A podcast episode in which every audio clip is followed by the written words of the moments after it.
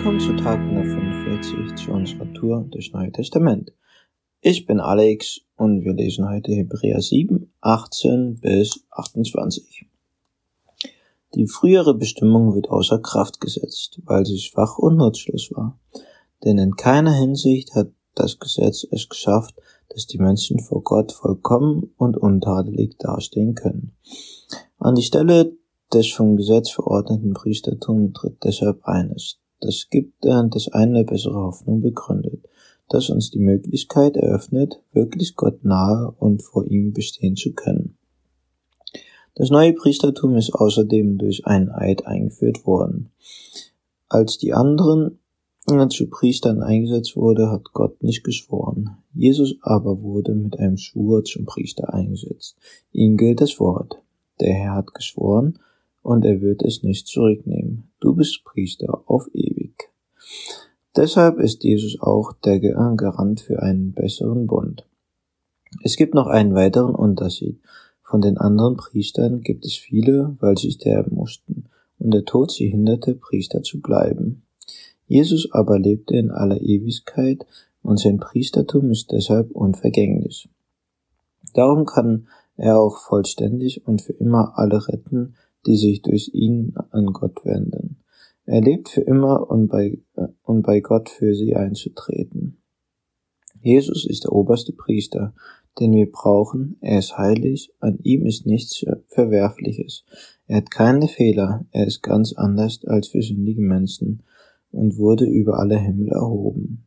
Er muss nicht, wie die obersten Priester, vor ihm täglich zuerst für die eigenen Sünden und dann für das für die des Volkes opfern. Er sühne die Sünde aller für ein für allemal. Als er sich selbst zum Opfer brachte, das Gesetz Moses äh, machte Menschen voller Fehler zu Priestern. Die göttlichen Schwur, der nach dem Gesetz ergangen ist, ernannte dazu den Sohn, der für ewig zur Vollendung gelangt ist. Ich weiß nicht, wie es dir geht, wenn du den Text so gelesen hast und wenn du Hebräer allgemein mal gelesen hast. Mir auf jeden Fall, ich habe Hebräer schon ein paar Mal gelesen und ich fand es immer so, hm, naja, alter Bund, neuer Bund, Priestertum, Mose und es hat mir nie irgendwie so richtig gesagt, irgendwas gesagt und ich hatte auch nie so wirklich Lust, mich da mal so richtig reinzufuchsen.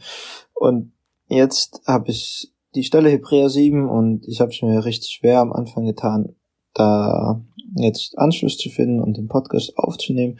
Aber dann dachte ich mir, komm, ich guck mal so, was da so alles drin steht. Und ich war richtig ermutigt und fand's, fand's richtig cool, einfach dem, dem Wort Gottes Raum zu geben und dem auch einfach wieder hinterher zu forschen und, und auch einfach so hinten dran zu sein und zu gucken, in welchem Kontext steht das im Alten Testament. Und das hat mir richtig Spaß gemacht. Und ich will jetzt mit euch auf die Verse 18 bis 28 eingehen und ganz am Anfang steht, die frühere Bestimmung wird außer Kraft gesetzt. Dazu müssen wir erstmal wissen, was die frühere Bestimmung ist. Also die frühere Bestimmung war, du hast eine Sünde gemacht und dann bist du zum Priester gegangen und er hat ein Opfer da für dich dargebracht und dadurch war deine Sünde dir vergeben. Aber Priester waren ja auch ebenso fehlerhafte Menschen wie du und ich und darum müssten die auch immer wieder Opfer da bringen, um vor Gott gerecht dazustehen und das konnte nie ins Gleichgewicht hm, kommen und deshalb ist Jesus gekommen. Jesus ist fehlerhaft und er ist so der Vermittler zwischen Gott und Mensch. Und das ist so stark, dass wir einfach wissen, dass, dass wir bei Jesus, durch Jesus einfach unsere Sünden bei, bei Gott äh, bekennen können und äh, uns vergeben wird und dass Jesus so unsere einzige Chance ist, um an Gott ranzukommen und das ist so ein großes Geschenk, wo ich immer wieder merke, dass dass mir so gut geht, wenn ich irgendeine Sünde gemacht hat, dass dass ich da nicht zu irgendeinem Priester gehen muss und er irgendein großes äh, Opfer darbringen muss, damit mir die Sünde vergeben ist. Und das ist ein großes Geschenk von Gott und auch ein, so ein großes Geschenk von Jesus an uns Menschen, dass wir einfach vor Gott da stehen können und sagen können, hey, ich habe Jesus an meiner Seite und ich bin durch ihn gerecht vor dir, weil er für meine Sünden gestorben ist. Und das ist so die gute Nachricht dahinten dran. Und ich will dich schon ermutigen, dir das nochmal klar zu machen, dass Jesus für deine und meine Sünden gestorben ist. Und das ist die gute Nachricht. Und lasst uns diese gute Nachricht einfach verkündigen, Tag für Tag. Und jetzt geh und lebe, was Gott dir gegeben hat. Ich wünsche dir einen genialen Tag.